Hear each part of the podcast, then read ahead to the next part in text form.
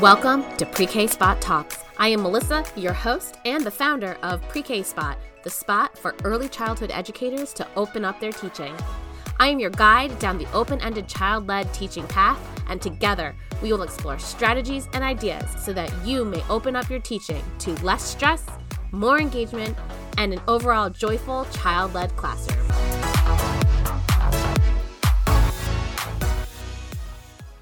Hello, hello, educator friends, and welcome back to Pre K Spot Talks. I'm Melysa Mei, your host, and in today's episode for Season 4, Episode 3, we are exploring the exciting world of early childhood classrooms without a central theme. So, buckle up for an insightful and fun journey into the incredible potential of unrestricted learning.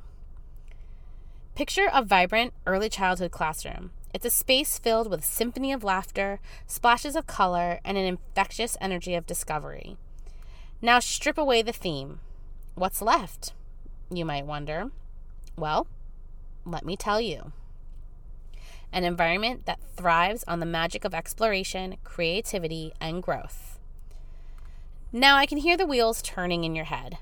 How does learning happen without a theme? Well, that's the beauty of it. Instead of following a set theme, we encourage child led learning. Children become the drivers of their own learning journey, diving into subjects that pique their curiosity. They could be dinosaur experts one day and mini architects the next. But wait a second. There's more to this approach than meets the eye. While it might sound like a free for all, it's far from it. Educators, or as I like to call them, facilitators, are there to guide these little explorers, stoking their inquisitive fires and providing resources to fuel their learning adventures. As renowned early childhood researchers and educators from around the world argue, children are capable of constructing their own learning experiences, and these experiences are usually richer and more meaningful when they're not confined by a set theme. So, why do we skip the theme? Here's where it gets really interesting. Themes, although seemingly beneficial, can inadvertently stifle a child's learning. They can limit exploration, inhibit child led learning, and offer a one size fits all teaching approach that doesn't cater to every child's unique needs, abilities, and experiences. Having themes can limit exploration. Themed teaching can restrict a child's exploration to a predefined topic. This can be especially limiting for children who have interests outside of that theme. The project approach, a well regarded early childhood education methodology, supports this idea. It emphasizes that allowing children to investigate topics that they are naturally curious about encourages deeper learning and engagement. Also, having a theme or a prescribed curriculum inhibits child led learning. Following the theme can inhibit child led learning. The Hundred Languages of Children Educators from the renowned Reggio Emilia schools in Italy argue that children are capable of constructing their own learning experiences. A set theme can stifle this process, directing the children's focus instead of allowing it to develop organically.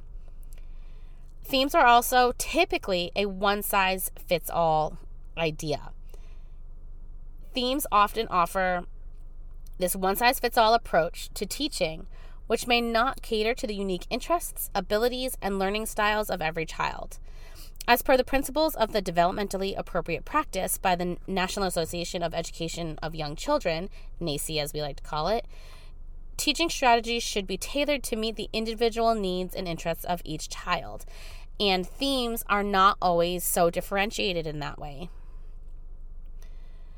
Themes can also assume prior knowledge. Of course, we know as teachers we assess for this prior knowledge and then we add that into the themes, but why even take all of those steps when we can just start right where the children are at?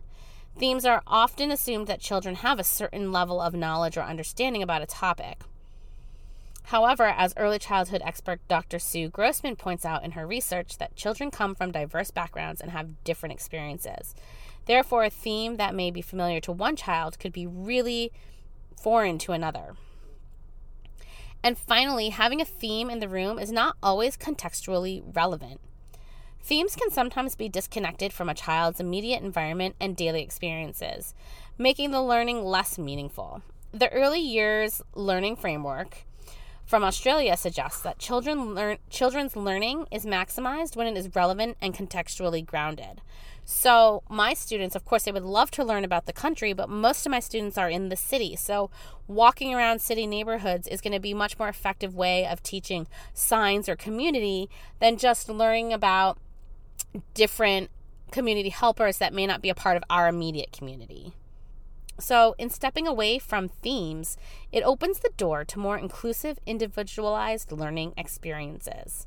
I really like to focus on skills.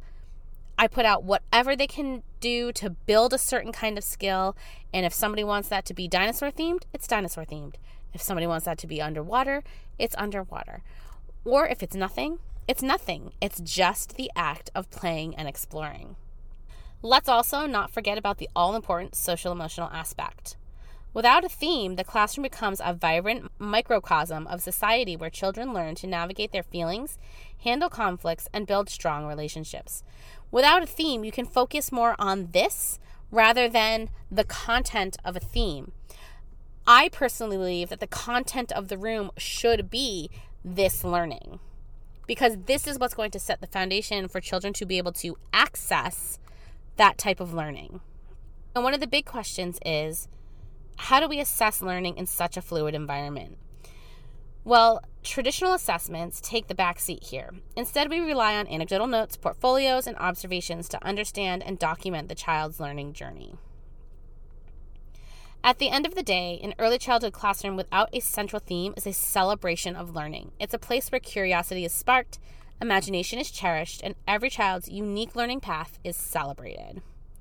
And when I talk about themes, we're not just talking about a learning theme, we're also talking about a classroom decorative theme. I'm going to argue right now that you really do not need one. Let's go back and picture the vibrant early childhood classroom we were talking about before. We've got the laughter, the colors, the energy. Now imagine it without a decorative theme. No predetermined, overwhelming visuals. It's a blank canvas of sorts, ready to be painted with the interests, creativity, and unique backgrounds of our little learners. So let's dive into why this approach is worth considering. First off, too many decorations can be, well, too much. Our goal? To create a calm, focused learning space. There are three main reasons why decorative themes are not necessary. They can be distracting, they lack personalization, and they are impersonal and static. So let's talk about distraction. Highly decorated classrooms can be overwhelming and distracting for young children, potentially hindering their ability to focus on learning activities. A study conducted by Carnegie Mellon University found that when kindergarten students were taught in a highly decorated classroom, they were more distracted, their off task behavior increased, and they demonstrated smaller learning gains compared to when they were taught in a less decorated classroom. Let's talk about lack of personalization. Predetermined decorative themes may not reflect the interests or cultures of the children in the class. According to NAEYC, classrooms should reflect the lives of the children and families served, making them feel seen and valued. And finally, they're impersonal and static.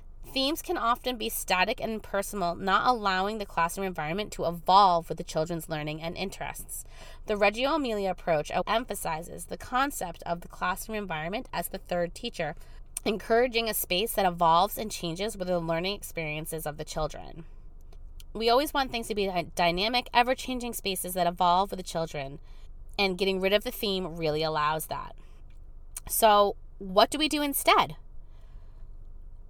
I can tell you right now in my room, we do have a streamlined color theme, if you want to call it that, but it's more to keep things visually aesthetic and to also not feel chaotic.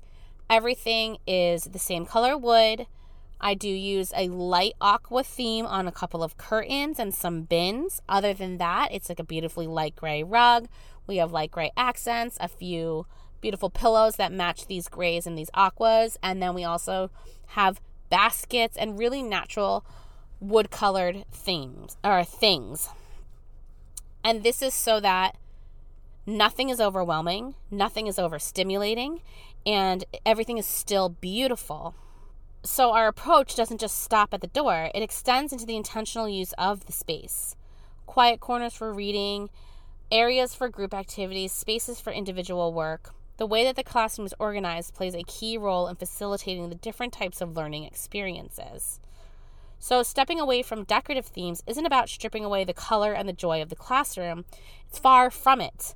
The way we use the classroom and the way we have streamlined materials really helps to make it beautiful, aesthetic, pleasing, yet functional.